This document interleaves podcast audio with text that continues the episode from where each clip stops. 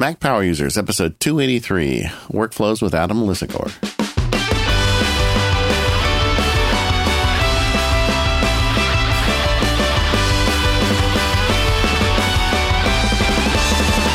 Hello, everyone. This is David Sparks along with my pal, Katie Floyd. Hi, Katie. How are you today? Hey, David. I'm great. How are you? Excellent. And we've got our friend Adam Lisagor back on the show. Adam, it's been many years since you were on the show, but uh, mm-hmm. but thank you for coming back. Thanks for having me. It's fun to be here. Yeah. Um, so everybody who doesn't know Adam, he is the proprietor of Sandwich Video. And if you go to sandwichvideo.com on the internet, you'll see some really amazing advertising that he's done over the years. And it's a it's a really great origin story. We covered it in the the last show, but Adam made a commercial for an app he was involved in. And the app did okay, but the commercial was so amazing that other people wanted him to do commercials for their apps and now you've turned it into something kind of big. Mm-hmm. And and so when we first start, when we talked our last show, you were really getting the thing off the ground, and now um, you've grown this sandwich video. You have nine employees according to the mm-hmm. website, and mm-hmm. um, it's a um, you know it's much bigger than it was when we last spoke. And and I, I definitely want to talk about some video production and and some of the production stuff you do later in the show. But but I thought a really good jumping off point to having you back would be, wow, Adam, you've gone from a guy who had a great idea and could make cool videos to a guy who has a whole team of people working for him. And uh, how's that going for you? It's really fun. I feel like it's my life's work, to be honest. Yeah. Um, you know, to the extent that um, my life's work is something outside of having a family um, and cultivating my personal relationships. I never thought that I would, you know, t- five, ten years ago, I never thought that I'd be in the position of really caring about things like making a business sustainable and how to um, how to uh, improve company culture and engender the creative spirit and serve clients and keep it pure and do things for the right reasons and all while making money. All, all of that stuff is not stuff that um, I thought when I was going to college that I would be caring at all about. But now it occupies my every waking moment, and I really honestly couldn't be more fulfilled. And that just that list you just read actually mm-hmm. made me tired listening to it. So thinking, I know. Oh my gosh, how do you keep track of all? Because these things are a lot of these things are not uh, necessarily hand in hand. Sometimes, uh, you know, making money gets in the way of culture or culture. You know, just there's all sorts of conflict in there. Oh, absolutely. Um, personally speaking, I my, I have a lot of my uh, respect for my dad because my my well, both my parents uh, obviously, but my my dad, um, I always saw him as sort of an entrepreneur. Um, he was a children's dentist. He's retired now. He's still um, sort of he works in the field, um, going to the third world and serving serving the underserved. But um, back in the day, as as early as I can remember he had opened up a dental dental practice that was sort of marketed in a specific creative way um, around the idea of like basically like spaceships and um, Star Trek, Star Wars, fictionalized, you know, fun for kids to have while they're at the dentist.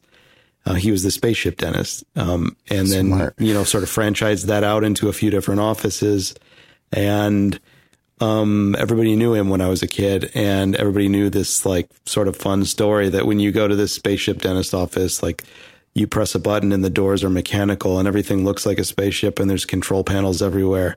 Um, you know, with blinking lights, and there's video monitors everywhere for watching when you're getting your teeth worked on, and um, you know, everything has like uh, you know, the, the reception says pre pre flight check in in neon, and it's like this spaceship themed it's like uh, you know, it's like a yeah. theme restaurant except a, de- a, dentist office. Do they have and that I, for adults? Man, I'd like that. what would the theme? What would be, what would be the theme of choice if you had a theme for your dentist I, office? I'm cool with spaceship thing. Let's do that. I think Katie's just fine with Star Trek. I think just leave it right there. yeah, beam me up into the dentist. Yeah. Yeah, you know, think, and it and it was pre- it was pretty cool just to see how a creative spin on something as conflicted as going to the dentist could could become, and watching him have some success from that. It was just really fun, and so I always kind of thought of him not as a dentist, but as a kind of a pretty skilled marketer.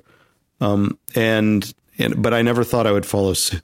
Uh, sorry, I never thought I would follow suit. I just thought that I was kind of an artistic kid who would, uh, you know, eventually go on to film school and hopefully become a director, filmmaker, an artiste. And um, it turns out that I sort of followed in his footsteps in a similar way, taking something that can otherwise be fairly dry, which is um, communicating the values of tech products and putting a different spin on it. Um, well, and and growing a business out of that. I mean, it is. I mean, when we did the the show with you before, I remember you had uh, links to YouTube videos, and there was like I think there was like seven or eight of them, and mm-hmm. and now you go to Lonely Sandwich or SandwichVideo.com, and mm-hmm. you go and there's like so many companies that you have worked with. Slack, I mean, some of the favorite companies that we've talked about on the show.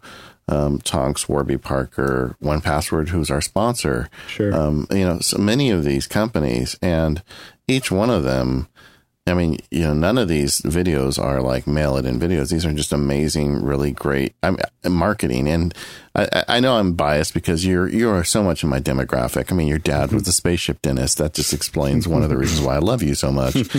Um, but they're really great videos. And where was it? I saw you on TV recently. I mean, you had some of your commercials go on TV. Yeah, I'm the TrueCar guy because so, so we do like this ad campaign for TrueCar um, and so like that's how probably I get most of the re- recognition just because people are sick of seeing my dumb face on their TVs. Yeah, but it's just kind of awesome that you know you've been able to do this and and uh, and there's so much to this. I, I want to I really want to pick this apart, but I think the first place I'd start is to say, uh, you know, about the time we recorded the last show, this thing really took off for you. Mm-hmm. And at what point did you say, "Man, I can't do all this alone anymore"? Um, funny enough, it goes back to my dad again. Like I was probably a year or a year and a half into into doing the business by myself from the second bedroom in my apartment. Uh, everything was breaking. You know, I had I had maxed out capacity, and my relationship was breaking, and my health was breaking, and everything was just breaking. And I talked to my dad on the phone. He said, "You know, you you could consider taking on an employee."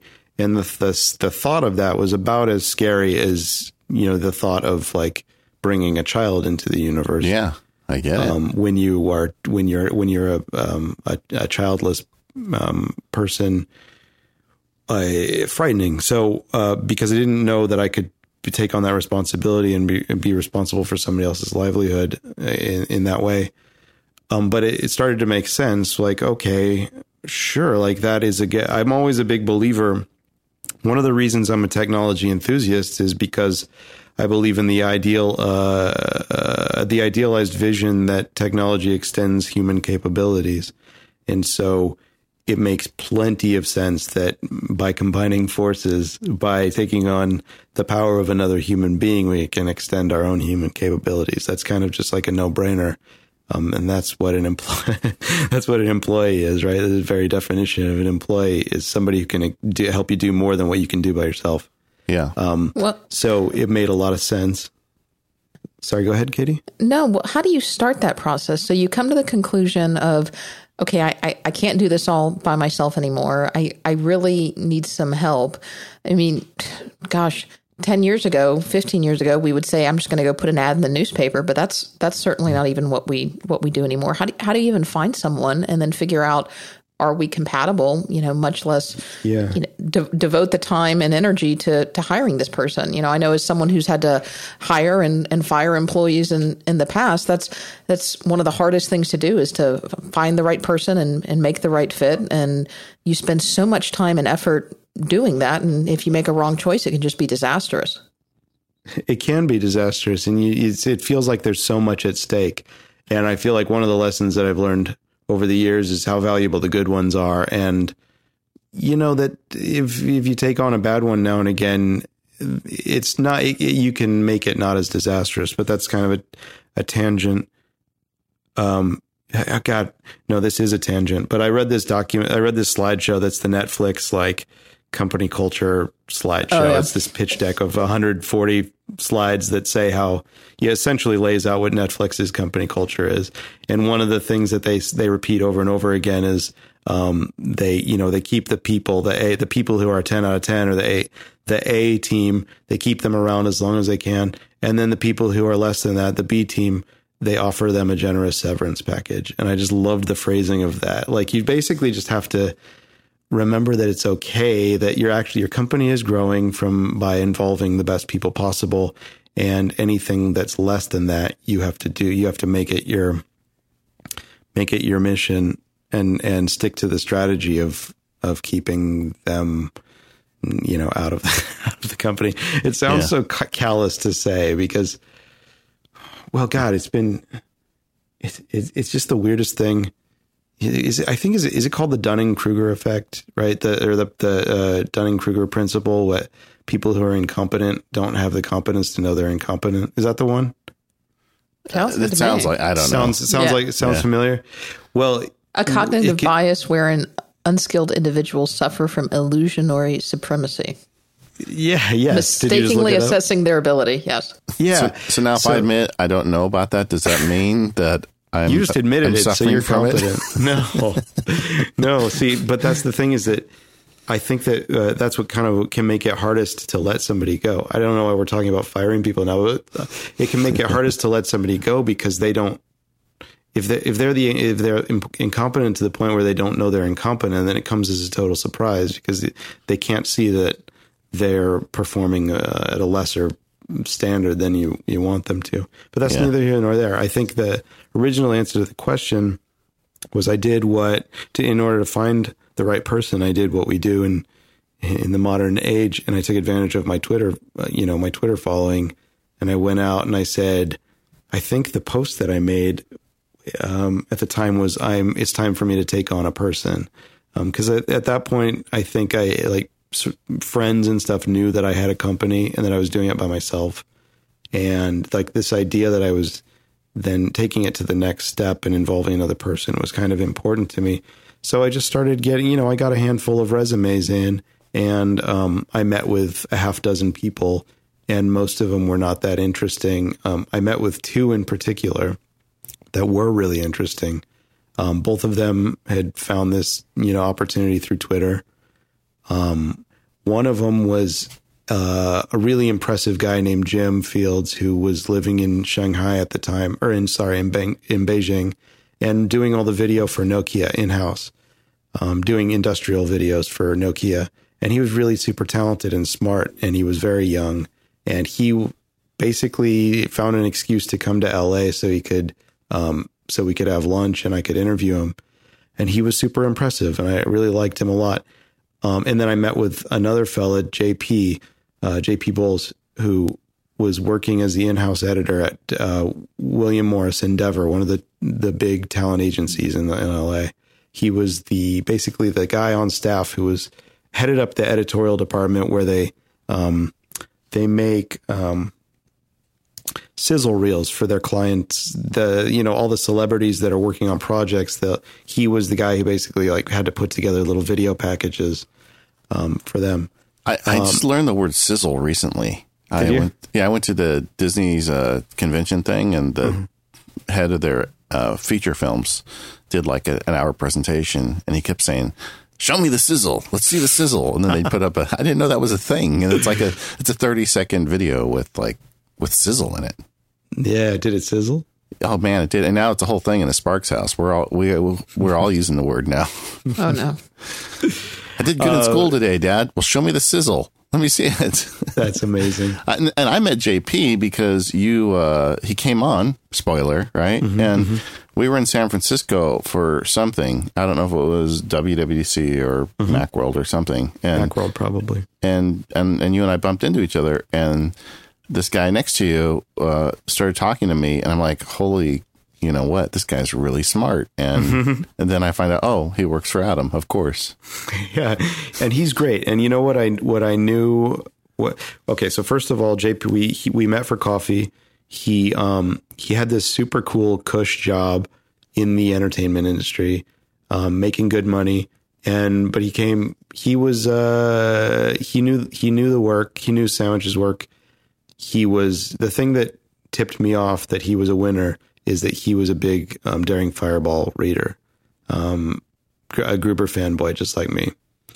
And um, and he bring he brought his his demo like some of his portfolio on his iPad, which back then was like it was pretty early to do that still. Yeah. And we looked at his work together. We talked through stuff, and I just liked him a lot. And um, yeah, I, I brought him on. Um, and you know, the to Katie, the other the other answer to the question, I I feel like is like, what are you even who who are you even looking for? What position are you trying to fill? I think that, I mean, you guys know because the the uh, I feel like there's a template sort of set out. Like if you're starting out, if you, even if you're an independent uh, um, lawyer, there's like you know what it means to take on help. Probably you if you're taking on help, you're not hiring a partner or something. You're not bringing on a partner that's you know um, that, that has parity with you. You're you're hiring. Um, I don't know what is the first person you're hiring if you if you're an independent. Well, Well, usually they call it an associate Yeah, an or someone associate, or depends on if you want like an assistant or if you want. Right. Yeah. So, but even that, you have to determine what wh- what is the hole that you're trying to fill. Like, what who's going to fill in those gaps?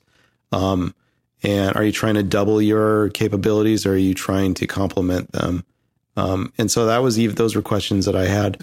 So I ended up finding a young, smart kid who could, who I thought was going to be more of like an assistant or a right hand man, or just like organize my schedule, kind of some clerical stuff, help me with the books, things like that. Um, and it turned out that he was pretty terrible at that stuff and he didn't care about doing it. So it was like really conflicted. And you know, after a few months uh, that we were working together, but he was a really talented filmmaker. Um, so a job opportunity came in, uh, sorry, a, a client opportunity. It was a smaller thing um, called um, Poll Everywhere. Um, Poll as in P O L L. Yeah. And it was this cool app that you could that presenters could use for live polling their their audiences, um, where they you could put you could plug in basically a um, an interactive slide in your in your deck that would ask the users a que- the the audience a question, and they could use the app to answer the question, and you would get results in real time. It was really neat. Um, but they didn't have a lot of money, and I already had a full slate of projects. And I thought, wouldn't it be interesting if I if I could see if JP could take this on as a director and sort of spearhead? And he ended up bringing on a lot of his um, former classmates from Loyola uh, Marymount here in town, and they were all stellar and stellar, young, eager um, crew. And he hit it out of the park with this video. And not only did it like now give me a revitalized um, interest in in you know keeping JP on as like a sort of a cre- in a creative capacity, but it also surprisingly proved out this model that I didn't have to be the only person directing stuff, and Yes. then we could in a very small way. It was proving out the the studio model, which is that you have multiple people, to, you know, doing projects at once, and which is this is basically where we've taken the company to this point. Yeah, a really smart person once told me that, you know, when you have a new employee, your job is to train them to replace you. Yeah, And I think there's a lot of truth to that. And um, absolutely. yeah. But now now as you're going through the process of talking to people, like even the first one, because I know Adam, you're you're a geek like the rest of us. Are you like are you just like sitting down and having coffee with them? Are you like taking notes? Are you I mean, how do you are you using technology at all at this point or is it just Are you talking about um, interviewing employees or like Yeah. client talking to clients? Oh, Well, inter- let's start with the employees. No, I just love to have chats. Like if Yeah. I meet if I meet somebody in person, I just sit down and have coffee with them or have lunch or like I'm a big believer in sharing a meal. Um, one of my favorite things to do is share a meal with with people, whether it's in a business context or otherwise.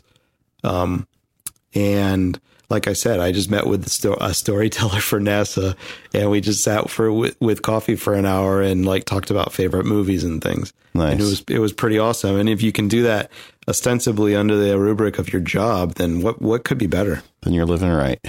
Yeah, as they say. Um, but then, but JP was was the first of many, and you've grown this thing to now, including yourself, nine employees, and um, that is not that is impressive. You know that you were able to do that and still make time to make films. Quite often, when people start to grow a company like this, you know, going back to the studio model, uh, you spend all your time administrating and not enough doing the creative stuff. Has that True. been an issue for you? No, the second smart thing that I did was f- find somebody to run the business for me, essentially, and like somebody who really cares about systems. Um, and like there, there were there there have been, you know, we're a team of nine people now. Um, but uh, I, ha- I have a guy on the team named Shady Elnashai, um, and he is ba- he basically runs the business. He's um, on the site. He says there he, it says managing director, and he um, he basically this is a guy who has a spreadsheet with every movie he's ever seen, and he's a cinephile if there ever was one. Um, he's seen thousands and thousands and thousands of movies, and he knows who who he saw each one with and how he felt about it, and who you know what were the circumstances, and he just systematizes everything. And this is a, a guy who likes to um, figure out the most efficient systems behind every process. And he used to be a first AD, which in the industry is the guy who has to run the set effectively.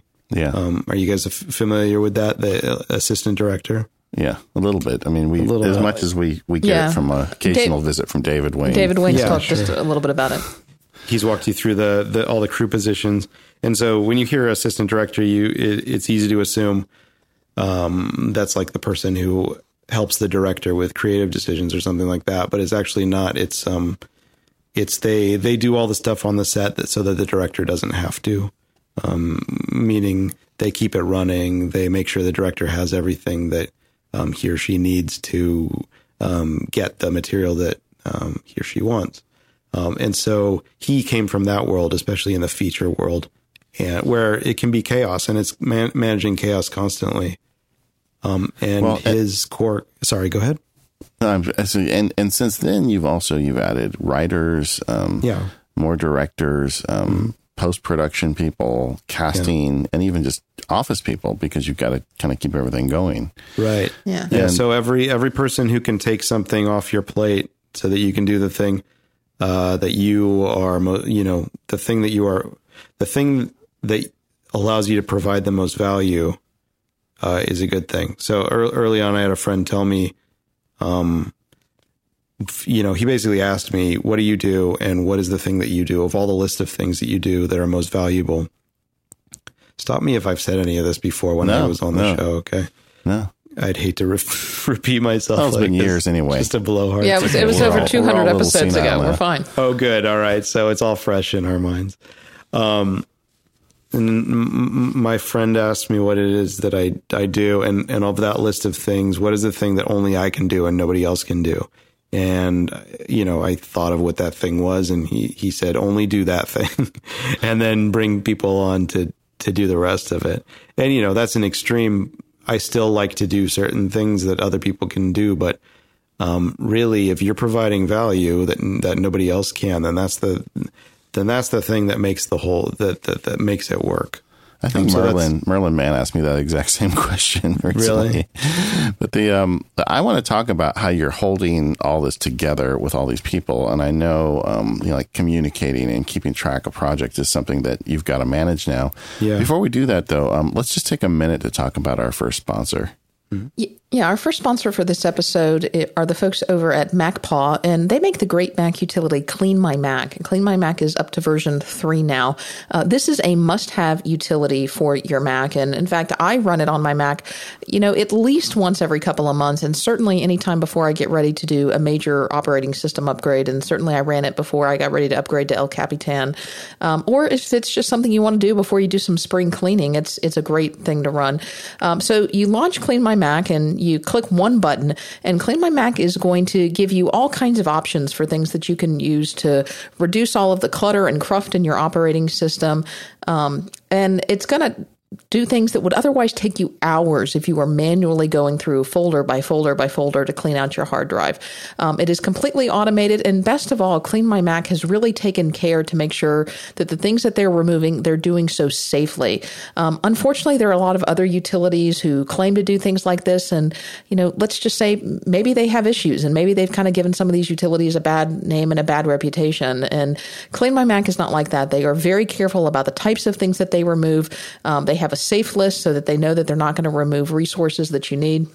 They're going to be able to scan your Mac for large files, letting you know things that maybe you no longer need. They're going to be able to remove unused localizations without causing havoc.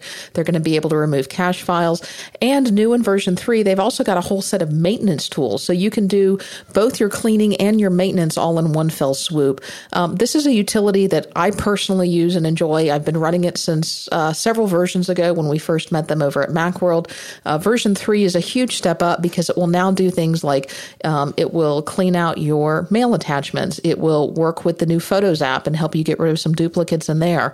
Um, it's also going to remove unused language localizations. It's also a great app uninstaller because from time to time uh, you may trash an app out of the applications folder, but you're not realizing all of the cruft that that's leaving behind. Uh, Clean My Mac is going to help you get rid of that. And they've got a special uh, for Mac Power users, listeners. You can save 30% off if you go to the website that we're going to link in our show notes, that's at macpaw, M-A-C-P-A-W dot com slash Mac Power Users. So you can receive 30% off Clean My Mac 3 by visiting macpaw.com slash Mac Power Users. Uh, thanks so much to MacPaw for sponsoring this episode of Mac Power Users and go check out Clean My Mac you know, Adam, I was I was watching. I've been thinking about you because I know we've had, been playing the show, and, and I just watched the uh, the Disney. You know, they just did a new biography of Walt Disney, mm-hmm. and there's this this one part where they're talking about how he had like five different movies in production at one time, and all he would do is run around to the different rooms and step in and tell them a joke that they needed to do to fix something, and then go on to the next room. Mm-hmm. And he was just like this bouncing monkey. And I got thinking, I wonder if that's what Adam is doing. I mean, because you guys you guys like a, a movie production house, mm-hmm. you have multiple projects, but in your case, the projects are smaller, but there's a lot more of them. Mm-hmm. Um, could you t- walk us through a little bit? I mean, how are you guys using technology and frankly, not using technology, you know, to, to land these contracts and then get them through the production pipeline with all these people and sure. not like pulling your hair out at the same time? It's a great question. And I love that you added on the not using technology as well, because that has been a very big learning experience for us. Um, um, I, I, love that you mentioned Walt Disney because I just got through reading uh, Ed Catmull's Creativity Inc., the, the yeah, Pixar book, book yeah. um, in which, of course, he talks about Walt Disney a lot and he talks about Steve a lot and he talks about his own process uh, at Pixar answering that very question of how do the people who are at the top, the people who dictate all, you know, for the most part, the the vision, um, how do they enable everybody to do their best work, and how do they stay involved um, without being too involved, and um, how do they remain accessible? And the answer to a lot of these questions is technology helps with that. But um, I'm not going to lie, I, I, the past few years have been fraught with, you know, tension um, inside my team about what is the best way to to have access to me and for me to have access to them. Um, because when when everybody sits down and gets real and you talk about what are the um, what are the barriers, what are where's where's the friction in the in the pipeline, um, a lot of it has to do with accessibility and, and just them feeling comfortable that they have access to me when I'm running around with, you know, like a chicken with his head cut off, like not knowing exactly what to pay attention to. Um, and at some points, I feel like uh, my job is as a, like a professional e- emailer. Um, but really, what you're doing if you're like a a creative director, like I am, um, is you have to be really adept at responding to things quickly and constantly. And they ha- and shift your uh shift your shift the muscles that you're working on at a, uh, on a dime basically. Um so what are the what are the f- successes and failures that you've experienced right. in trying to get that access ironed out well, early on, I, on principle, I was opposed to a, having a meeting culture in the office. So I didn't want to have to schedule meetings and sit down and do production meetings all the time because I'd worked in a company before where somebody tried to institute that and it were and it was anathema to everybody there. And we would be stuck in these two hour long meetings where half the people didn't have to be there. Um, it was just a waste of time. So I almost like to a fault uh, avoided that, avoiding having sit downs and having conversations. And so early on, it was everything can go through email. If you need me, just email me, text me. This was in the days before Slack. Um, and we didn't have another sort of interoffice communications tool. Um, I, you know, I've got the same failing. I I think it's partly because I just left my day job and I've gone mm-hmm. out on my own, and I am like, you really have to convince me to do a meeting at this point because it was, yeah. you know, because I, am like, um, what is that? Um, what do they call it when you come back from war and you're, um, you got PTSD. yeah. Meeting PT, P, and I'm not trying to minimize that, but you you know what I mean. Sure. It's, it's well, then it's a matter probably of getting comfortable with embracing it again to a, and and fixing fixing the flaws that it brought into your process. So how did you um, guys do that? I mean, how did what what did it take to get uh, Adam comfortable with meetings again? well, first off, it was like before. Okay, so before Slack, it was uh, you know I had a couple of deep conversations with the team about they didn't feel like they had the right amount of ac- access to me. They felt bad about coming to me, uh, coming up to me at my desk and asking to to chat because I always felt like I was super busy and stressed out and on and on and on.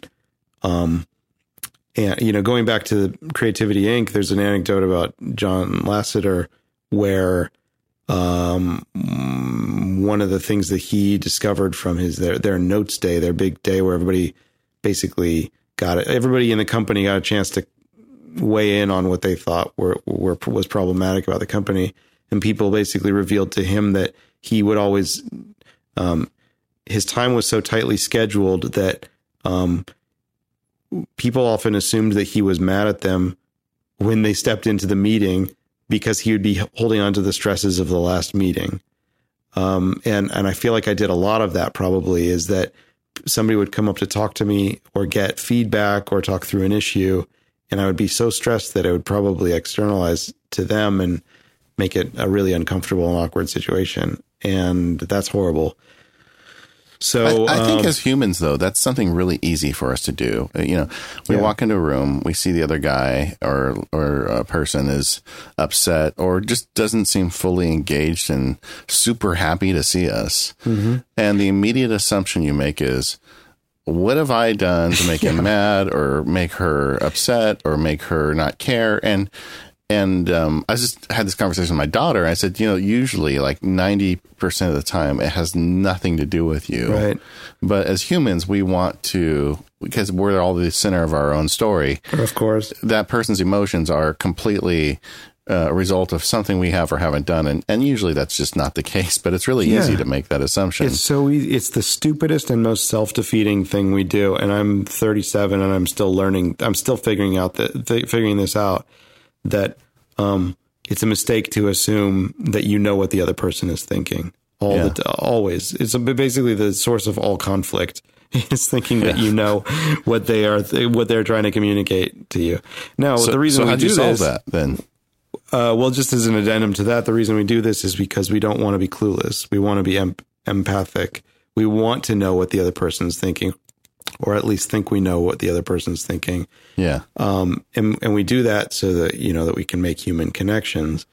Um, but often, often like there's like a wide art, um, uh, just like a whole, like a, a, whole lot of wrongness in that process. And, and um, it gets even more complex when it's, uh, when you hold a position of power because this person works for you and yeah. they're paying their rent and whatever it is else that in their life with and, this job. So now it's even harder for them to, to get to the bottom of it. Yeah, another difficult thing that comes out in that dynamic of like the the employer employee is that you're not on common ground as much as you think you want to be. Like as as much as I think I want to be on common ground with my employees, their th- their motivations are different from mine. Um, and it's always useful to take that into account. So the way that I've tried to get beyond that that mistake of assuming what somebody um, what I, that I know what somebody's communicating to me or what their intentions are is reminding myself that I don't want, know what their intentions are, and the best way to find out is to ask, um, and to actually have open and honest communication. And as often, I mean, it's the hardest thing in the world to do at first, but to sit down and to to grab somebody and say, "Hey, can we chat for for five minutes?" and just like talk to them, yeah. man, it's uh, and like just talking it out, and that and that's quote unquote a meeting, right? Yeah, it's yeah. it's a, it's under the same label as meeting, but that kind of meeting has a hundred times as much value as the meeting you think you're you're getting stuck in. Um, what about in the context of when things aren't going so great? You know, when mm-hmm. when there's a problem, or you know, particularly maybe eh, certainly not the case with any of your current employees. We certainly want to say, but you know, when when something's just when it's not working, and and maybe it's recoverable, but you know, we all kind of have a tendency of you know something's just not working, and I'm just I'm going to ignore it because I don't want to deal with it because that's uncomfortable. But the longer we ignore it, the more it frustrates us, and then things just spiral downward. Yeah, well, I think step one is to don't is to not ignore it. Um, ignoring it always makes it worse. Um, and if the intention is to solve it, then communicating about it, and importantly, like talking through it to the point that you think you've exhausted all possibilities of, to, of towards a solution, um, but talking about it further. And I just had this really ex- interesting experience with a, a dynamic here where I thought something was the situation as face value. I thought that some somebody believed something because they felt something, and then talking through it with you know, with my partner Roxana, talking through it with her for a full two hours at home, and we kind of came to this realization that that thing was something else, you know, like that, that just how it get c- cutting through to the point of a revelation. And a revelation isn't always going to come, of course, but it's really useful if it does. And sometimes the only way that it's going to is like just communicating about it and being really, um, you know, caring about it. It's- I feel like that's this, the number one element in anything is just caring. I, I just shot a commercial this weekend um, for Mixpanel. Um, and for for anybody who doesn't know, what Mixpanel is Mix Mixpanel is this amazing, um, useful tool for um, developers of of apps, mobile apps, web apps, um, that tells them things about their users that just anal- straight up analytics won't tell them. And um, we made a commercial for them, mm, shot it on Saturday, and the founder of the company, Suhail, came down um, for the shoot, and he was just a, a spectator the whole time. He's super mellow dude, uh, just taking it in, enjoying being there. And then at the end of the day, when he was just about to take off uh, and go back up to San Francisco, he just said the most casual, "Hey, thanks for caring." And it was amazing. it was an amazing Yeah. thing to hear because that's the thing that uh, differentiates sometimes in this. It differentiates you in the space is if you actually care about what you're doing. It quantifies the unquantifiable. Yeah. You know, statement like that. Yeah.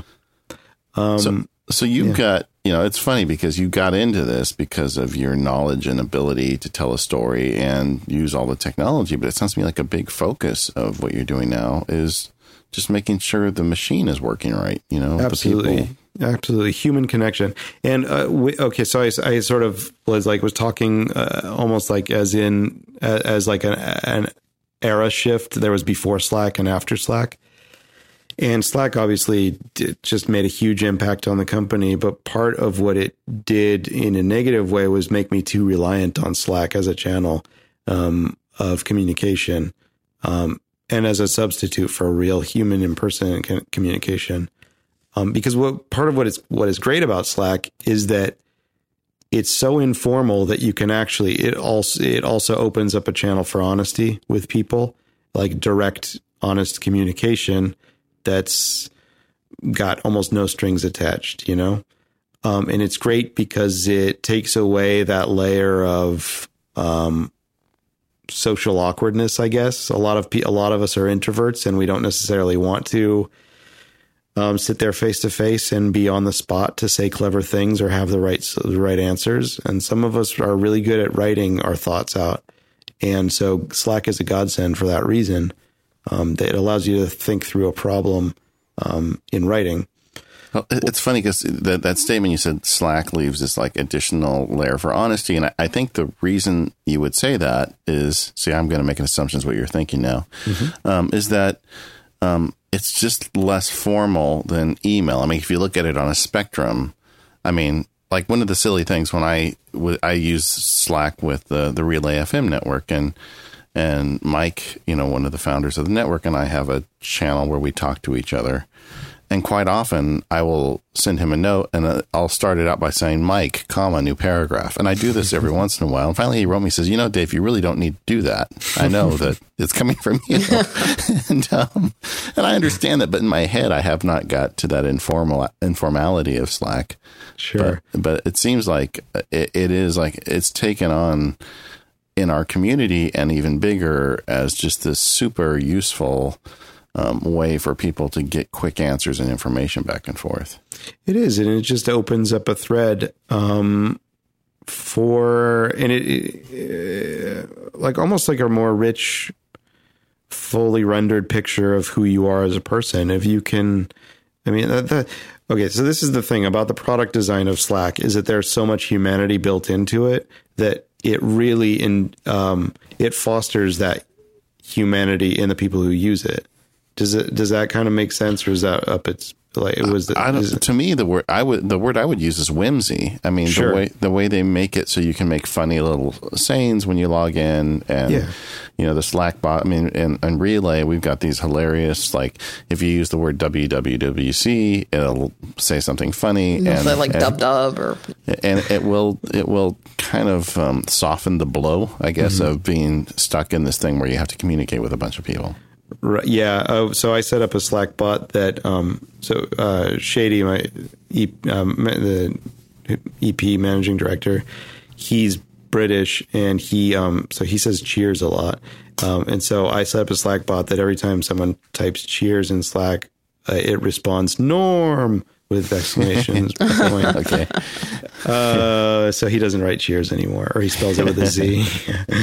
oh, so, uh, but anyway, yeah, the, you say whimsy because that's the character that they've written for that um, piece of software, right? That the, char- the the character of Slack, if Slack were a person, is whimsical. Um, and we all like having a whimsical person around because they bring out, you know, they bring out the best in our personality. That's kind of what they do. So so how deep is Slack in uh, sandwich video at this point? I mean, uh, and how do you use it? Because there's a lot of people out there that are struggling to figure out, you know, what do they do with it? Uh, like I'm just thinking, like maybe do you guys have channels for different projects, or I mean, how does it work? We do, but more importantly, we have channels for the different processes that go on in making up those projects. So what does that mean? So there's post production. We're Sandwich is basically an, an, a creative agency. We're a production company and we're post production company altogether. Um, we have a channel for post production. We have a channel for creative. We have a channel for production, and usually that breaks up into projects so that everybody working on the Mixpanel project has a place to communicate about Mixpanel things. Um, you just think of it as as rooms where you can uh, say anything that needs to be said without it going out to the whole team. For and, then, uh, and then you kind of have a historical archive. So, like, as now you finished your shoot with Mixpanel, I, I would imagine the post production channel starts to get busy. Right. Um, and because we have everything in all phases of um, that process going on at once concurrently, it just gives you that extra bit of context. Context is so important in um, in operations because it allows context allows you to do that mental shift that I was talking about before. Um, it co- context is just a signifier. I know if it's in uh, like a, the post Slack channel, that's just a signifier that I need to switch my brain into that post gear.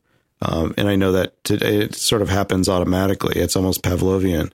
So, as a as a company founder, do you have to do you have to like survey the channels every day, or what do you do? No, I mean a lot. Most of them we use are um, private channels.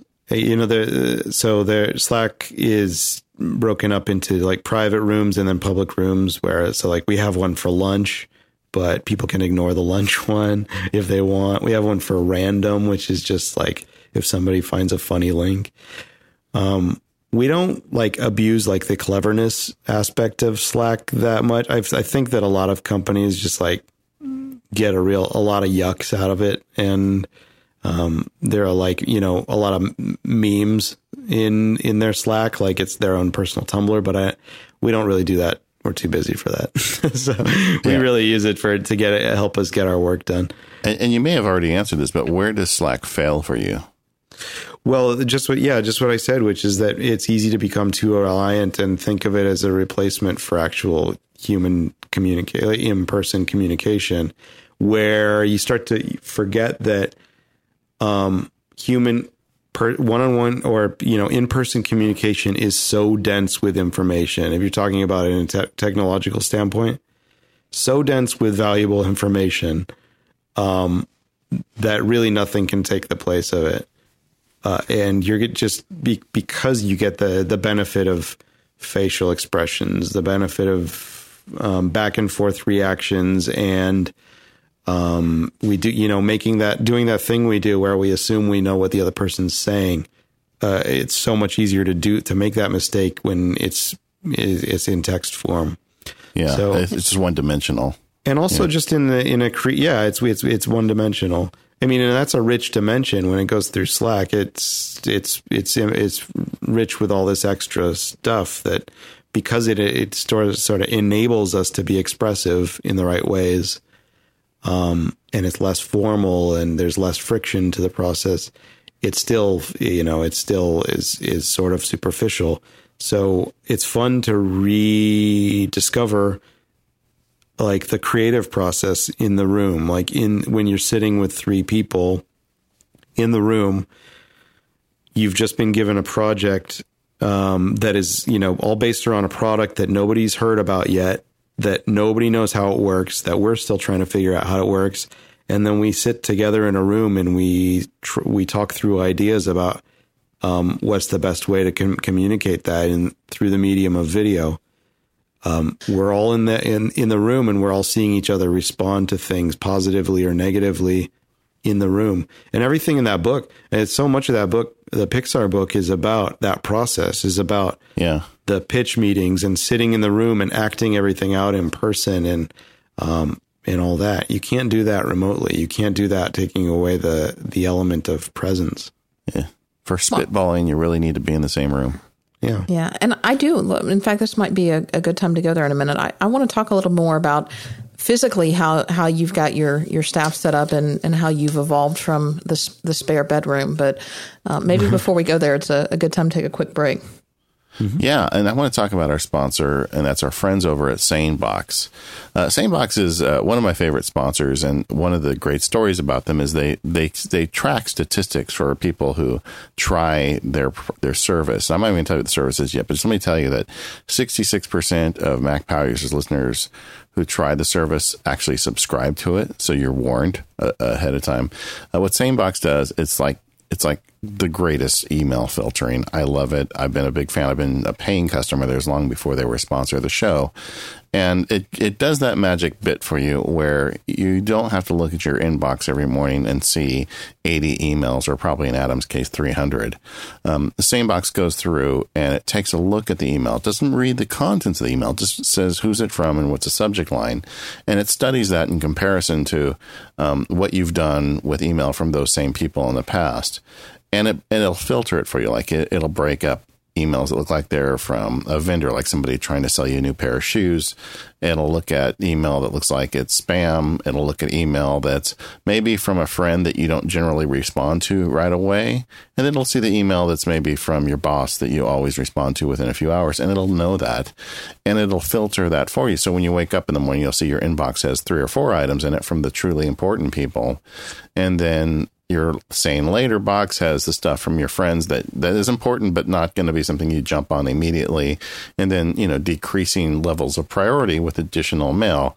And that just happens for you. Um, when i got sick a couple months ago i really had a challenge because i was just too sick to deal with email. And SaneBox is the only reason i was able to get through that because it found for me the emails that i could truly deal with in the little limited time and attention i had now that I'm better, I've been able to work through that and I'm, I'm okay again. But, uh, you know, dealing with email when there's a crisis in your life is something that you shouldn't have to manage. You shouldn't have to go through and sort through those hundred emails when you wake up.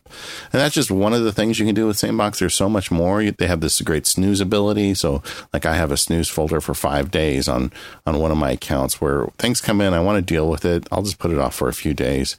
Uh, they have um, the ability to set reminders. So if I send an email to Katie and I blind copy it to one week at sanebox.com and Katie doesn't reply to me, uh, they'll tell me in a week, "Hey, you sent this email to Katie and you didn't get a response." And it doesn't it doesn't have to be one week. It could be two days or a month or two hours. You know, they'll they'll take care of it for you. Uh, there's just so much more you can do with this thing. They've got this thing, the SaneBlackHole where you drag an email into there and it's really gone, and you don't get email from that um, from that source again, which is awesome. Uh, if you want to get nerdy and you get into your account, there's even more detailed things you can do. You can set filters based on subject lines and all sorts of activities on your email. Um, they just continue to evolve the service. I know that um, Katie and I, since we have a relationship with the company, we get on all the stuff that they're testing. And let me tell you, they've got more stuff coming our way that's going to make email even better. Um, you get a 14 day trial. So go over to sanebox.com slash MPU. Get that 14 day trial. Be wary though. Uh, you, you will be one of the 66% because if you try it, you're just going to love it. Uh, plans start as low as $4 a month and you get $10 off any plan if you go to our, our link. That's sanebox.com slash MPU. A lot of Mac Power Users listeners love this service. I love it. Katie does. I bet you will too. So go check it out and thanks SaneBox for sponsoring the show. So, Adam, you talked a little bit at the beginning of the show um, how when you started this, you were kind of frustrated. You were in your spare bedroom, and then you pretty quickly hired a couple of people, and then you know you now have nine additional employees. My guess is those nine people aren't hanging out in your second bedroom still, right? No, no, no. As soon as I hired the first employee, uh, and he came over uh, for a work day, and my dog bit his expensive shoe um, oh. I, I, I realized we had to get out of the apartment. I love that. That yeah, that's probably a clue. I, felt so bad, um, and that was so. One of the first tasks that we went, that we set on together was finding a new space, and we found this awesome space in the Arts District in in downtown LA, which is such a vibrant neighborhood. Um, it, it actually is so uh, it's so rich where we, like the location that we are, you know, rich and like not in an economic sense, but it's so culturally rich that it really almost defines our identity as a as a company.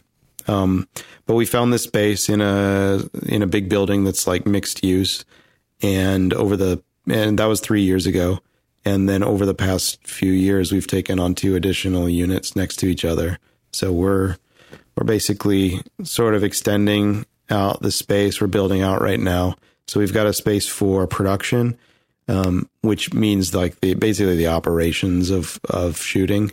All the people who are making all the phone calls and arranging all the vendors and renting all the gear and making sure um, that nothing hits the fan. Um, that's all production.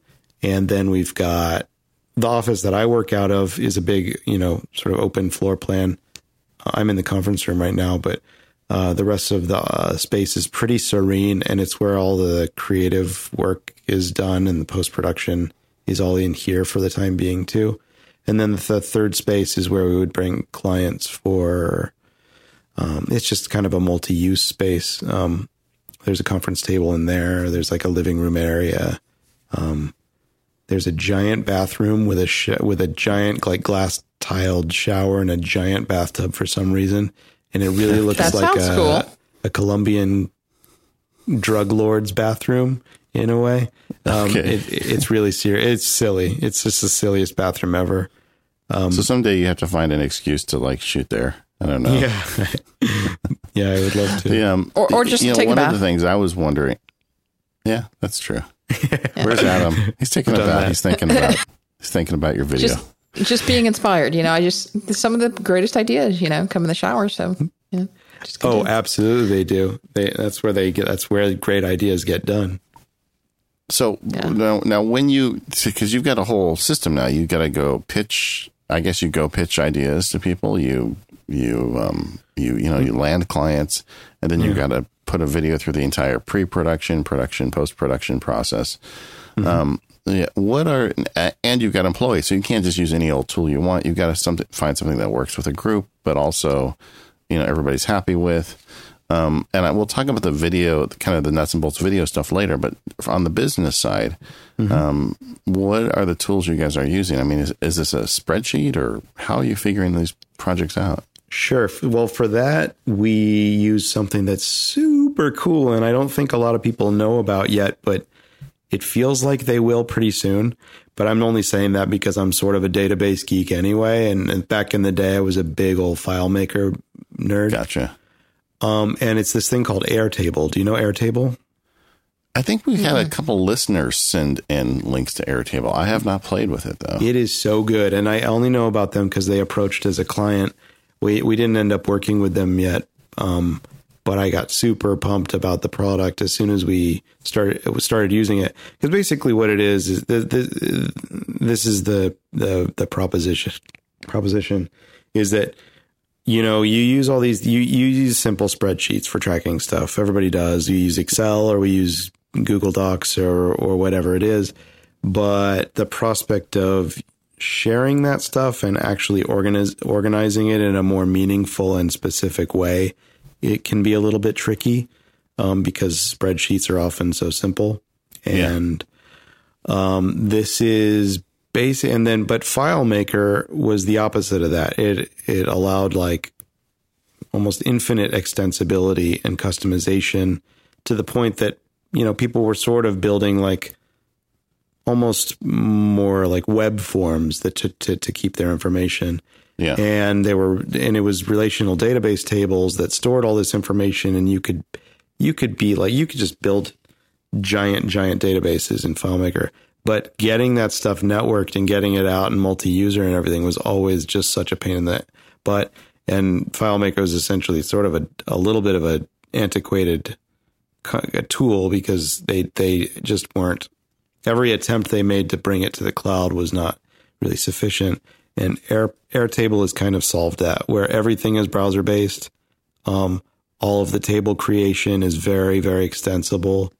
You can make forms. You can, um, you can basically store any type of data that you want. And most importantly, it's all in the cloud. So it's multi-user with all the right access, user access controls and permission settings and uh, uh, you know, extensible APIs, and it's just super Wow. cl- clean and well designed and smart. Like if somebody were starting FileMaker from the ground up now, with all of the the you know stack of tools that web developers have, this is the thing that they would build. I can't believe I didn't do a spot for them, and I'm I don't have any equity, and and I'm still doing this sponsorship read for, for them on your on your Well, podcast. My No, but I'm glad you're sharing it because that's a lot of our listeners are small businesses and they're looking for just these kinds of solutions. And the um, I'm looking at the the website, the user interface, the the it looks gorgeous on the iPhone and the iPad. Yeah, it's And, um, super cool. That's the other thing. You got cross cross platform, so no headaches with any of that, and it's still simple enough as a tool that you know you're not trying to customize it to you know infinitely. You're you're it serves its purpose and it serves it well. Um, and they've got licensing models like you can get 5,000 records for $12 a month per user or Mm-hmm. unlimited for 24. So it's not totally out of the, you know, realm in terms right. of pricing either. And it's not you- integrated into our, our our operations to the point that Slack is, for instance. But we're getting there. We use it to track So- the inqu- sorry the inquiries. we sorry, go ahead, David. I mean, that's okay. Just a little Skype delay today, so we're jumping on each other. But Uh-huh. go ahead and finish. Also, I burped for a second, so sorry about that. I didn't mean to. Well, you did it Um, very silently because I didn't hear I it. did like a that's called a dad burp. That's just like in the middle Stealth of burp. when you sort of burp Yeah, in the I did middle one of a on the show a few weeks ago, and I didn't hit the mute button, and I felt pretty bad afterwards. But then That's all right. you They know, understand. It's Yeah. just gas, man. It's human. I'm a dad too. Um, I know. I, d- I don't even know where where to go from. I don't even know. That's Katie's Sorry, response to many things I say. um, but but um, like when you go and you're pitching a new account, I mean, at what point do you start one of these um, these air tables? Is it? I mean, is it just going to be for? Because I can see using it for contacts, I can see using it for budgeting, but what, how are you putting it in place? Sure. Well, I I kept um, inquiries in a FileMaker database for since the company started, and then eventually we just ported it over to Airtable. So we didn't have things like uh, synced file conflicts in Dropbox. You know, Yeah. um, I mean, that's the main value prop is don't don't put these files in a Dropbox because you know, like when you see that parentheses after the file name, something went wrong. Yeah, it's and you don't know which one. You don't know which one has the, and you're not going to run like a, a, a what do you call it? A File diff. compare or something. yeah, a file com- a diff. Yeah. Um. So that that that's the one thing, and then we will use it for I don't know anything like keeping logins for things that we need access to that you know don't go in a in a shared file uh, 1Password vault. Um, uh, tracking, you know, job applicants, for instance, tracking um, people that we want to work with, composers, editors, directors. Um, what else? Just any any information that you want to keep in list form that will be useful for many people to have. You you you, put it in an Airtable. And how does this compare to like um, using like the Google spreadsheets? I've been really impressed with Google spreadsheets because we can, like Katie and I share one that we do some planning for the show, and frequently I'll see Katie's cursor jumping around while I'm in there at the same time. Never any problems, never any data loss. Sure. Well, I mean, the da- data wise, it's rock solid. Of course, it's it's, it's Google, but I think that um, Air Airtable is a little bit more than spreadsheets. A little, it's a little bit closer to date, you know, traditional database. Yeah, but in terms of data stability, I mean, can you have multiple people in there at once? Or Oh, totally. Yeah. Yeah. yeah. All that stuff is. I feel like that for these people, that's the easy. That's the easy part. Okay. Hey, you know, it, it really is, you know, when you look at these collaborative apps, the success stories are always the apps that are web based. I mean, like, even if you look at like Apple's trying to do stuff with pages, but mm-hmm. when you've got to get it out of the web into a third party application, it seems like that's when things start breaking. And if you just keep it in the web, it's so much easier. Totally. And the more, I mean, we're working with a client right now that's doing something that you wouldn't think traditionally is supposed to be in the web, but it is, and it just makes all the difference. Um, and it's, and, uh, you know, as time goes on, more and more of that will, it will start happening. Yeah, and it solves the problem of you know, you know, it's like it used to be such a big deal about you know Mac versus PC, and now it's you know iOS versus Android, and I, I you know even though I make a show called Mac Power Users, I don't really care. I mean, just use what you want because most of the stuff that's worth using anymore is is multi-platform or just web based, so it doesn't matter. Right.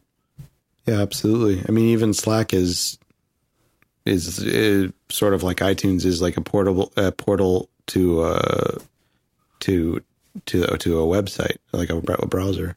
Now, do you have? Are you like an all Mac shop at this point, or I mean, do you have people Yeah. using different platforms? Absolutely, we're a Mac shop. In fact, uh, I think that we're renting a, a PC.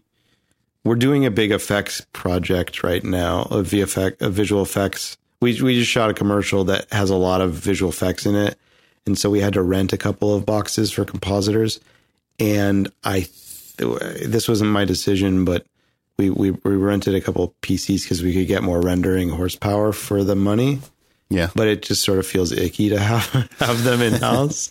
I just bought uh, at the beginning of the year. I bought my first ever Windows box um, because I got sort of super into VR, uh, virtual virtual reality. I, I bought a um, Oculus Rift DK2. Yeah. Uh, and and I quickly discovered hooking it up to my my MacBook that um, it's like the olden days of software where you really can't. It's hard to find good software that runs on the Mac for um, for VR.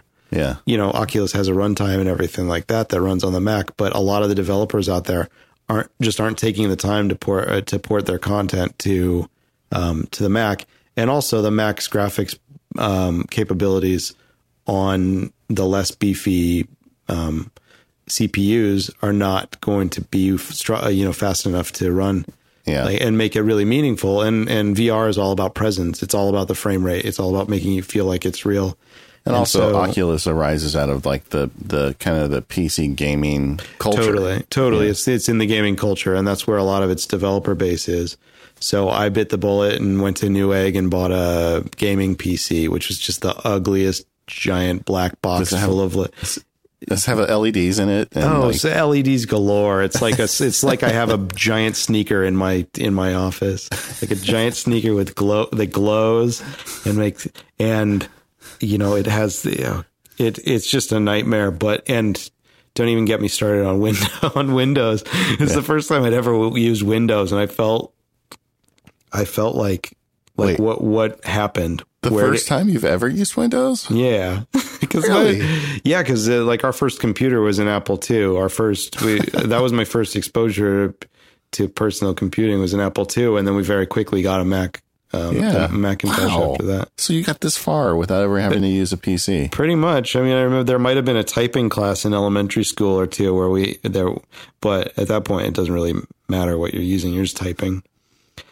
Um, yeah, but I never had been forced to sit down and figure out Windows, and I'm so glad I hadn't. You know, you know that we've had a lot of um, we've had a lot of talk about technology and evolving. You know, like does Apple care about Pro Video anymore? And all this has happened since the last time you were here, and I've been dying to ask you about some of this stuff. Sure. Um, let's take another quick ad break and and get into that topic. Yeah, well, I want to talk about our sponsor, Gazelle. You know, tis the season of, of new iOS devices, and maybe you're you're trying to get rid of your old device. And I personally think there's really no better place to do that than Gazelle. Gazelle is the online marketplace for buying and selling your used gadgets. You can shop from a variety of certified pre-owned electronics, or trade in one that you already have for cash, and you can give new life to a used device. You can just get started by going to Gazelle.com. That's G A Z L L E.com uh, and they'll get you started. So um, you can trade in your old device for cash or get a pre owned new device that's certified. They do both now. You always wondered what they did with those old trade in devices? Well, now you know. Uh, they go through, they refurbish them, they certify them, and now you can go back and buy some of them on their site. Um, trade ins are simple. You just go to gazelle.com, find your device, click through, tell them a little bit of information about it, what it is, what kind of condition it's in what are the specs?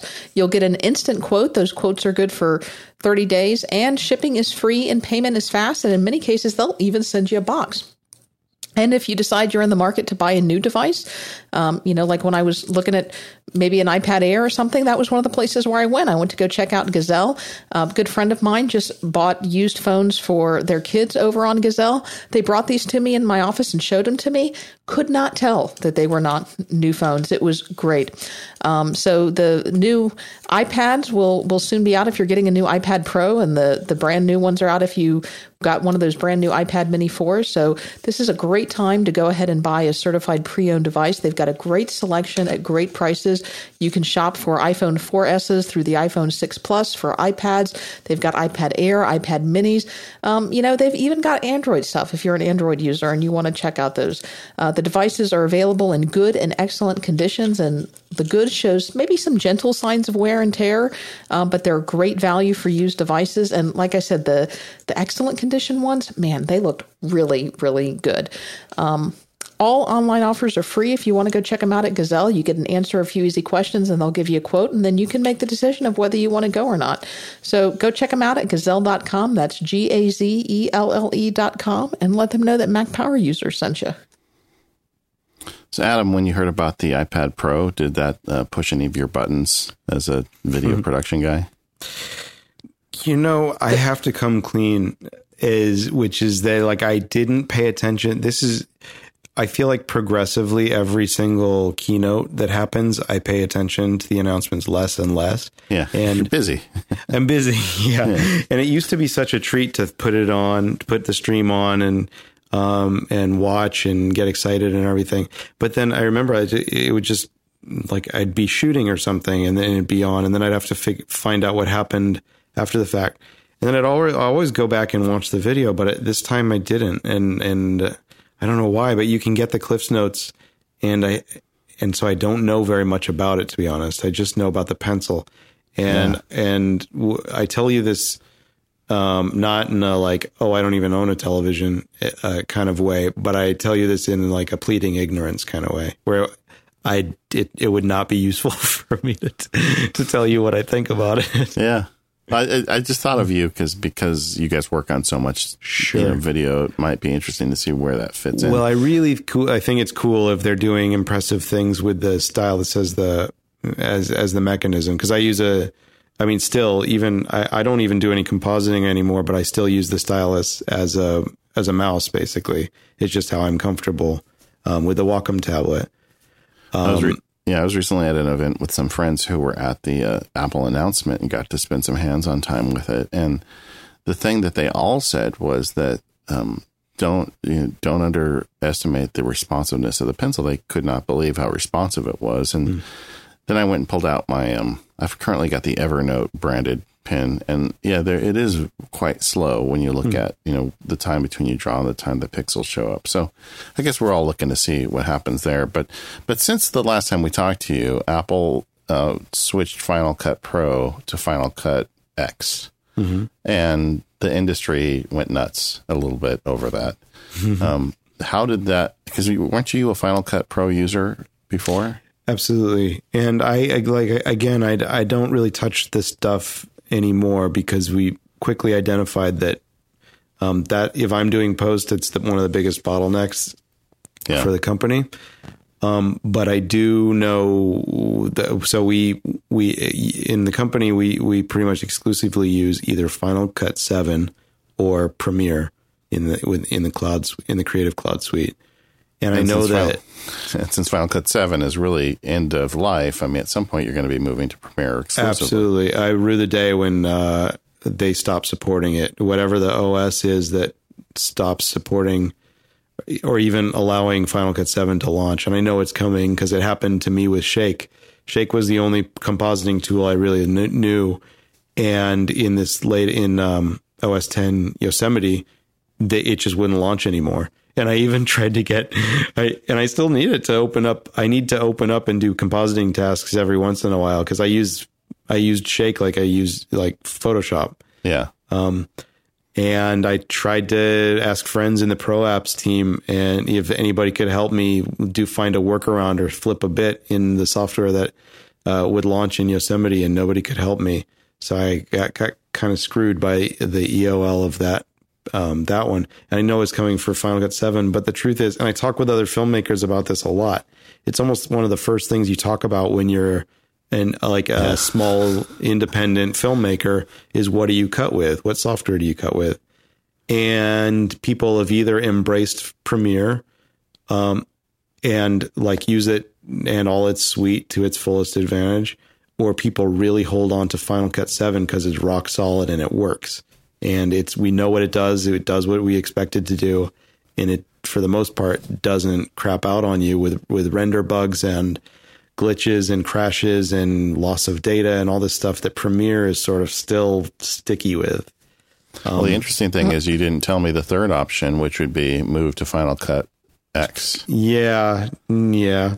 Nobody, nobody's yeah, doing that. that. I didn't because I don't. I uh, I just don't know that it's. Uh, I have. I'm completely biased, and I can't speak with any legitimacy or um, uh, uh, you know credibility on this, but nobody really that I know who's doing like pro pro video is really using uh, yeah. OS 10. I, I, and I know I'm going to get flack from the audience for that, but now, I just did, don't. Did I, you mean to say OS 10 or did you mean Final Cut Pro X? Sorry, pro, sorry, uh, Final Cut 10.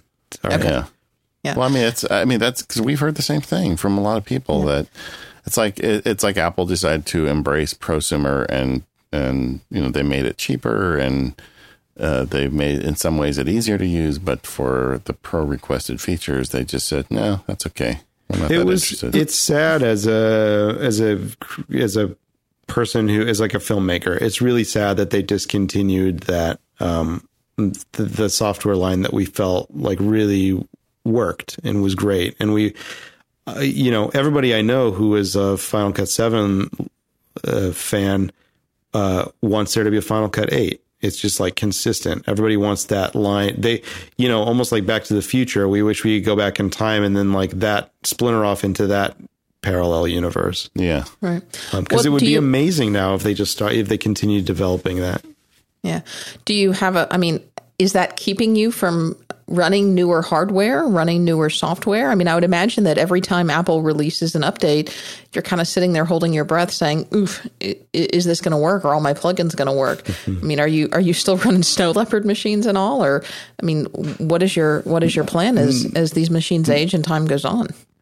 No, I think we we don't have to like hold our breath as much when we upgrade to new OSs. I feel like Apple keeps getting better at that. Um, uh, backwards compatibility with Final Cut 7 isn't an issue. And eventually, when it is an issue, it'll be fine. Hopefully, uh, Premiere is stable enough at that point.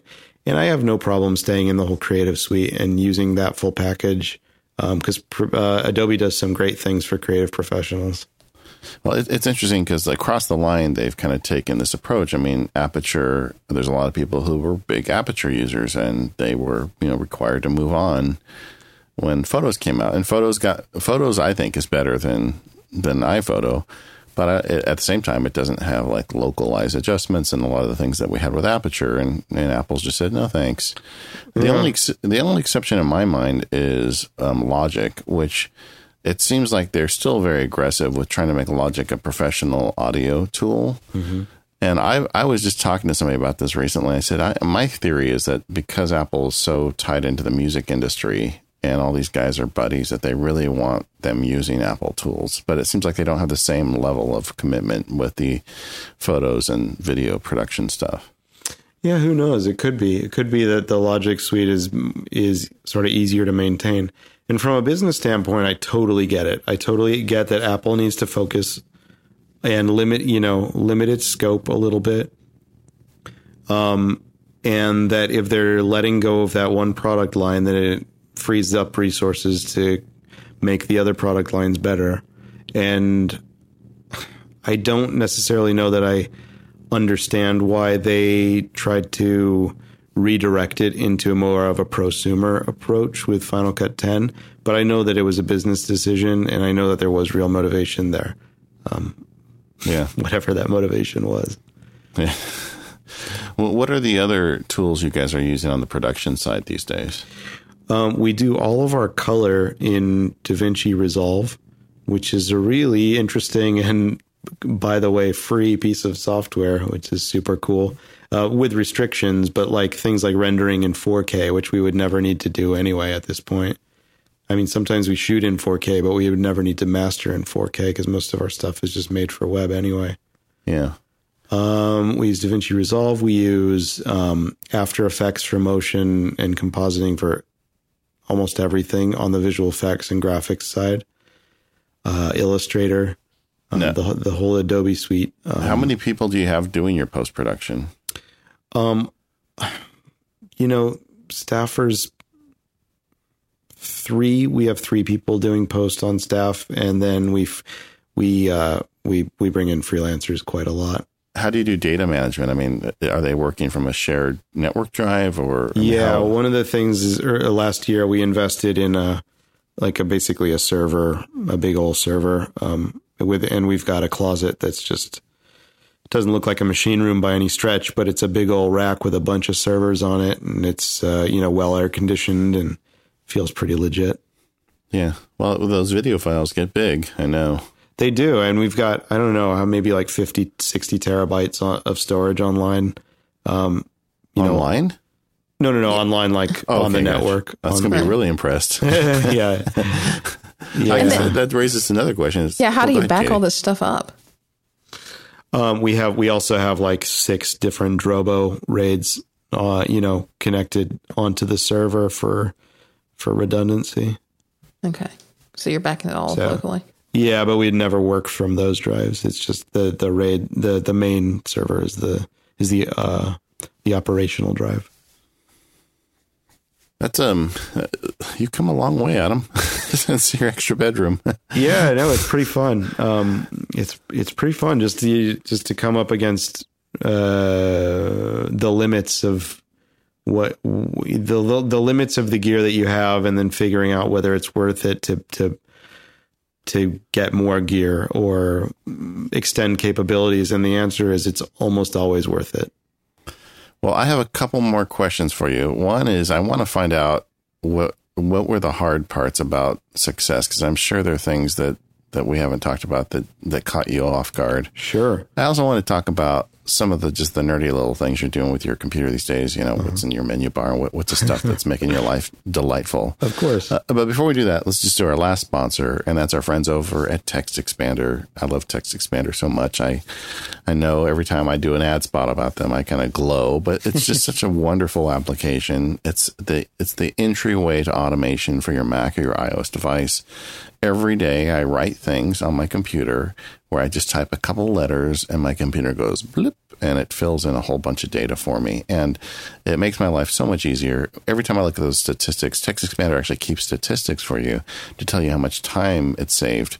And I'm always resetting my computer because I'm, you know, I'm a geek and I'm always re- trying things out. And so those statistics are constantly getting reset for me with TextExpander. But nevertheless, every time I look at it, I've saved days of my life with TextExpander snippets, and you can too. The gang over at Smile really wants to make this the best possible text expansion tool in the world, and they've really succeeded. It does things like fill in snippets where you can have a snippet that prompts you to fill in the person's name or the product or whatever. Uh, they have them with drop down menus, so you can have, like, if you've got staff like Adam and you want them to make sure they, they select from the right names, they have a drop down menu so they can just select one of those. You can have it even insert the contents of your clipboard to, to further automate, automate things. And you can sync all this via Dropbox or iCloud so you've got it on your various devices. Uh, you can search snippets from the menu bar the, you know everything just gets easier and easier with this application. You can do HTML, CSS, autocorrect, accented words, symbols. They've even got these entire libraries of snippets already built. All you do is click a button and download it and put it in there. And I've got a group of them at my website too. If you go to macsparky.com slash TE snippets, and there are things there like how, how I do a movie review with a snippet or OmniFocus tasks. Uh, so you can get a really good idea at this. There's this rich library out there. So if you haven't tried it yet, this is the time. Get in there.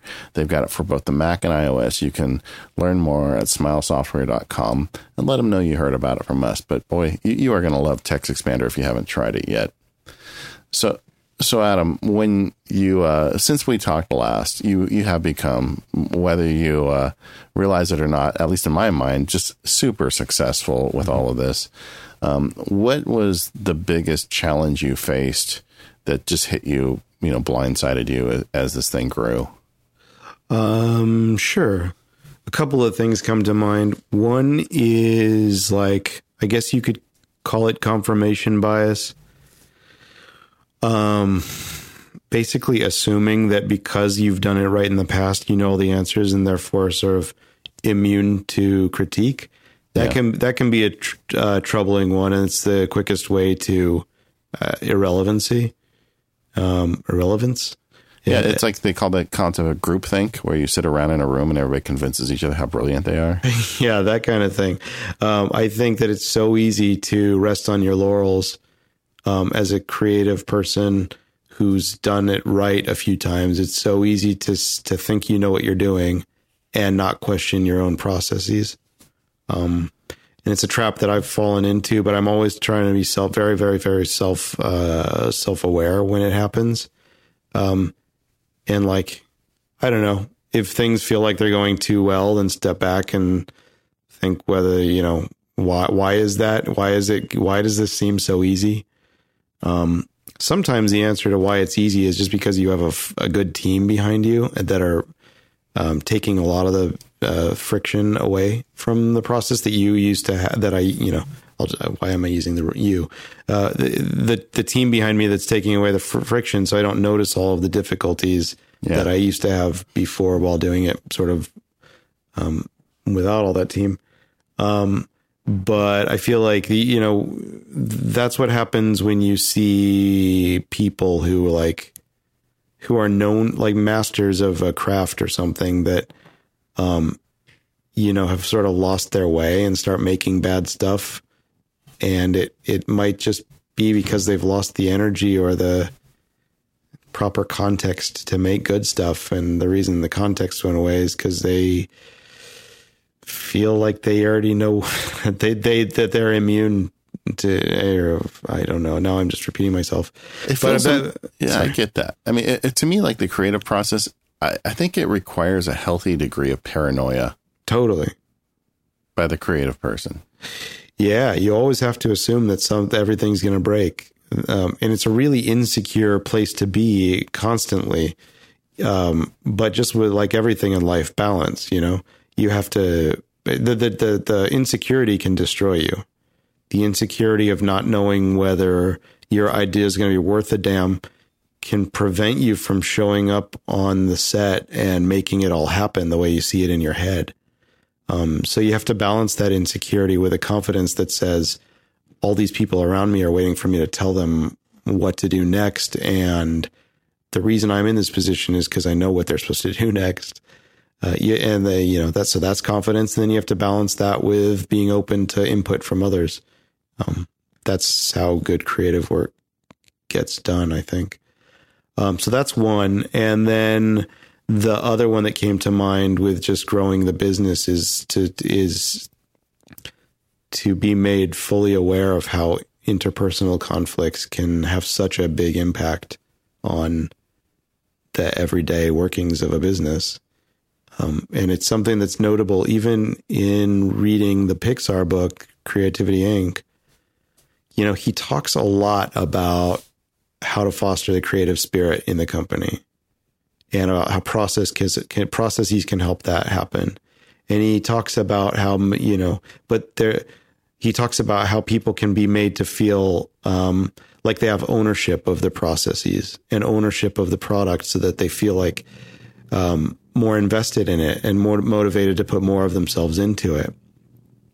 But all that stuff assumes that you're dealing with healthy, you know, mentally healthy, emotionally mature people. And the fact is that most of us are not mentally healthy or emotional, emotionally mature. So what happens if the person sitting next to you in, in the cubicle over from you chews their food too loud? And yeah. it just makes your life hell and you hate going to, uh, to work every day. Or what happens when that one person in your office emails passive aggressively to the rest of the team on a constant basis. And you're afraid that if you say something to them, they're going to get passive aggressive to you. And most of the conflict today is just because people don't know the right way to, to behave. And it's so frustrating. And it's something that all of us have to deal with in the workplace. Um, or, or, or, with me, like I know how to do it sometimes, and other days, for one reason or another, I lose that ability. So, to, which which ability are you talking about? Uh, to act like an adult.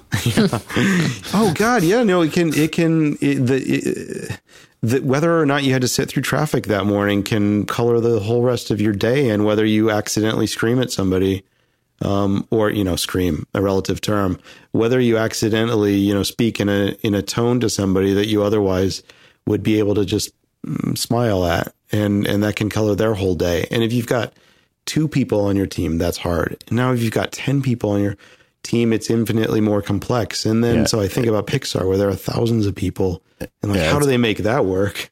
It's not a, it's not a like addition. It's it's exponential yeah. with each additional person, and that's why I guess human resources departments exist. Yeah. Well, Adam, what about you know what new tools are you using? Whether it's uh, on the Mac or on iOS. I mean, what what apps do we need to be knowing about? You know, what what just is fun and delightful? Sure. Okay. Um, so I'm just going through my my dock in, on my Mac, um, and I have a bunch. I have probably 30 apps in my in my dock. Far too many. Anytime somebody sees my Mac, they're like, "Whoa, too many dock." Too many. Are you apps. a zoomer? Do you zoom them? Um, I do, but not very much. Just en- just enough to be delightful. um, I the one that pops out to me is um, something that I find very useful a lot that maybe not all Mac people know about is is called Beamer. Do you guys know Beamer? Oh, that's an AirPlay app, right? Yeah, the AirPlay app, um, and it solves a problem that we we have quite often, which is like in in the main office here, we have a big screen on the wall with a projector, and sometimes we like to show stuff on you know on the projector. And like, how do you do that? We don't burn DVDs and put them in the DVD player anymore. We don't have an HDMI cable hooked directly up to the Mac to that projector. Um, and it, you know, and it used to be that the, the, the way you would do that is put it in iTunes and then AirPlay it out or something. But Beamer just makes it really easy to. It's a it's it's a very simple interface. You launch the app, it brings out uh, it brings up like a container window basically for the clip that you want to play. You tell it yeah, there's an AirPlay drop down menu in it, and you select which um, AirPlay device you want to play out to. you drop your file right in that window and it'll just start playing. And you've got player controls, obviously, but it's pretty solid. The the, the connectivity of it. it doesn't drop out as nearly as much as um, iTunes does, um, or any or you know, we all know it can be a headache. Of course, network dependency issues, but um, it can be a headache to play out of your iPhone to uh, your iOS device to AirPlay. So Beamer just makes that process pretty, um, pretty, uh, pretty solid. Um, I I only know about uh, Beamer because when I was on the I was on the talk show back in t- 2012, and I was talking about how I used something called AirParrot, which was another AirPlay uh, AirPlay Yeah. app at the time. Um, and talking about just kind of the latency issues and stuff. And these developers, their names are Eelco Lempsink and Ben Lenarts. Uh, and I've met them a couple times since at different conferences. But they emailed me and said, "Hey, we're developing this thing, Beamer. Do you want a beta of it?" And it like it worked from from the get go. It worked. And back then, they even had a plugin that you could play out play out YouTube and Vimeo clips, but they disabled that because it's too hard to do. Um, but Nice. yeah, it's a good one. It's I wouldn't would I call it delightful? I mean, the ability to play a large piece of video content through the air wirelessly is the stuff of dreams. You know, that's you know, ten years ago we would never have imagined that we could do that. That was science fiction. Um, and so by that token, yeah, that's delightful. It makes you wonder what kind of stuff we assume can't happen now that in a few years is going to be available to us. Well, what do you have in mind? Well, I just think of video in general. There's a big stumbling block for video because of the file sizes, and you were talking about 4K earlier. It's Yeah. only going to get bigger. But you know, why can't we have all of our video anywhere we want, anytime we want? True. I think that anything that we that the we ask why doesn't it work, and the answer is bandwidth limitations. That's probably going to be solved. Yeah, Um, there's a company um, called uh, Paper. Shoot, let me look it up. Mm. Pa- sorry, Paper. Paperspace. paper space. Yeah, a company called Paperspace. It's a startup, and I think they launched at TechCrunch Disrupt. I'm not really sure, but they they've got a lot of heat on them, and they're making basically like a virtual computer that you can run in any in in any monitor. It's um trying to think how it works, but essentially imagine that you had you could go to your monitor and with your keyboard and mouse start using the most powerful you know computer a workstation that existed and it's on a server somewhere yeah. There, there pitches your entire computer in the cloud. yeah in the cloud so it runs any app that you needed to with all the processing power that you needed to you're never you're not limited by the things that we would con, that constrain us in in the hardware that, that sits on our desk or or on our lap And when you think about like the new MacBook, which is power constrained, mm-hmm. you know, maybe this is a one version of the future where you're just offloading it. I mean, we talked about that stuff like in the 80s and 90s. It's, Sure. You know, but maybe it's going to happen now. Who knows? You got any other applications that, that uh, listeners may not know about that they should? Yeah, I'm going to my home screen now, and I'm going. Um, Are you, Give are you using the iPhone 6 or what, what iPhone are you on these yeah, I'm still on the six. Um, on the the mid generation ones, the S's. I, d- I tend not to get super excited and go stand in line. I'll I'll give it a few months and then think, oh yeah, it'd be fun to have a new iPhone. But I honestly, again, I don't. I don't know. I didn't watch the keynote. I don't even know Yeah. really what's new about it. You're not missing anything. It's fine. Okay, No, good, no good. need for success. That's what I like to hear. Um, yeah, I don't. The the app that I use every day is not going to be relevant to most of your listeners, but it's called Jazz Radio, and it's just a quick and easy way to get streams of jazz in all of the different subgenres of jazz. That Oh, wait a uh, second. This is really Oh, now see, now you've made a problem. Oh, Oh, I didn't know. Are you a jazz fan? I'm a huge jazz fan. Yeah, Oh, okay, you and I will we will talk. we'll go We will see some jazz together. Yeah, So uh, I, Rest- I rest in subscribe peace, to. Phil Woods. I don't know if oh knew that. no! Did he did, did he die? Yeah, he just passed away last week. Oh, Tenorman Phil Woods, everybody. Anyway, um, Uh, well, so yeah, okay. Jazz Radio. I subscribe to the the premium of the service, that, which gives you higher bandwidth, um, really clean sound.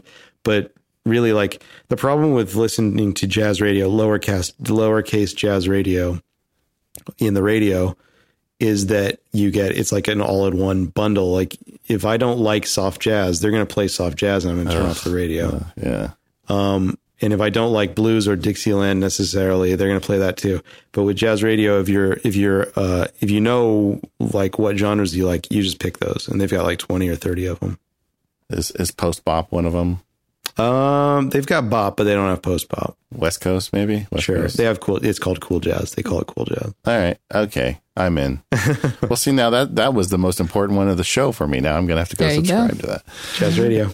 Anyway, Adam, it's so nice having you back on the show, and and really, I I live vicariously through you. I watch the new ads you guys put out; they're all amazing, and I love saying I know that guy. You know, it's one of, you're one of those people in my life that I say I know, and um, congratulations Thank to you, all David. your well earned success and. And you know it's, fun hearing you as you grow the business, and you use just as much care and thought as you do growing your business as you do making your your ads for your customers and your clients. That means a lot. Thank you. It's been a lot of fun having you here, Adam, and certainly you're you're welcome back anytime. And uh, we uh, will have links to everything that you talked about in this episode and our show notes that you can find at relay.fm slash MPU slash uh, 283 for this particular episode. Uh, you can find us on Twitter. The show is Mac Power Users. I'm Katie Floyd. David is MacSparky. And Adam, where can people find you on Twitter? On Twitter, I'm Lonely Sandwich, and Lonely Sandwich. Uh, the company has the Twitter account Sandwich.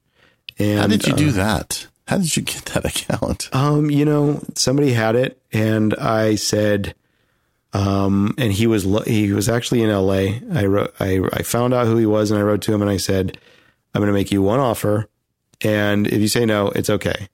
Yeah. And I think the offer was like five hundred dollars, Yeah. and I paid him for it. And he he was he needed the money, and he was just leaving town that day to like move to Seattle or something. Yeah. Came by my office, and I gave him he gave me the password, and I gave him a check, and we shook hands.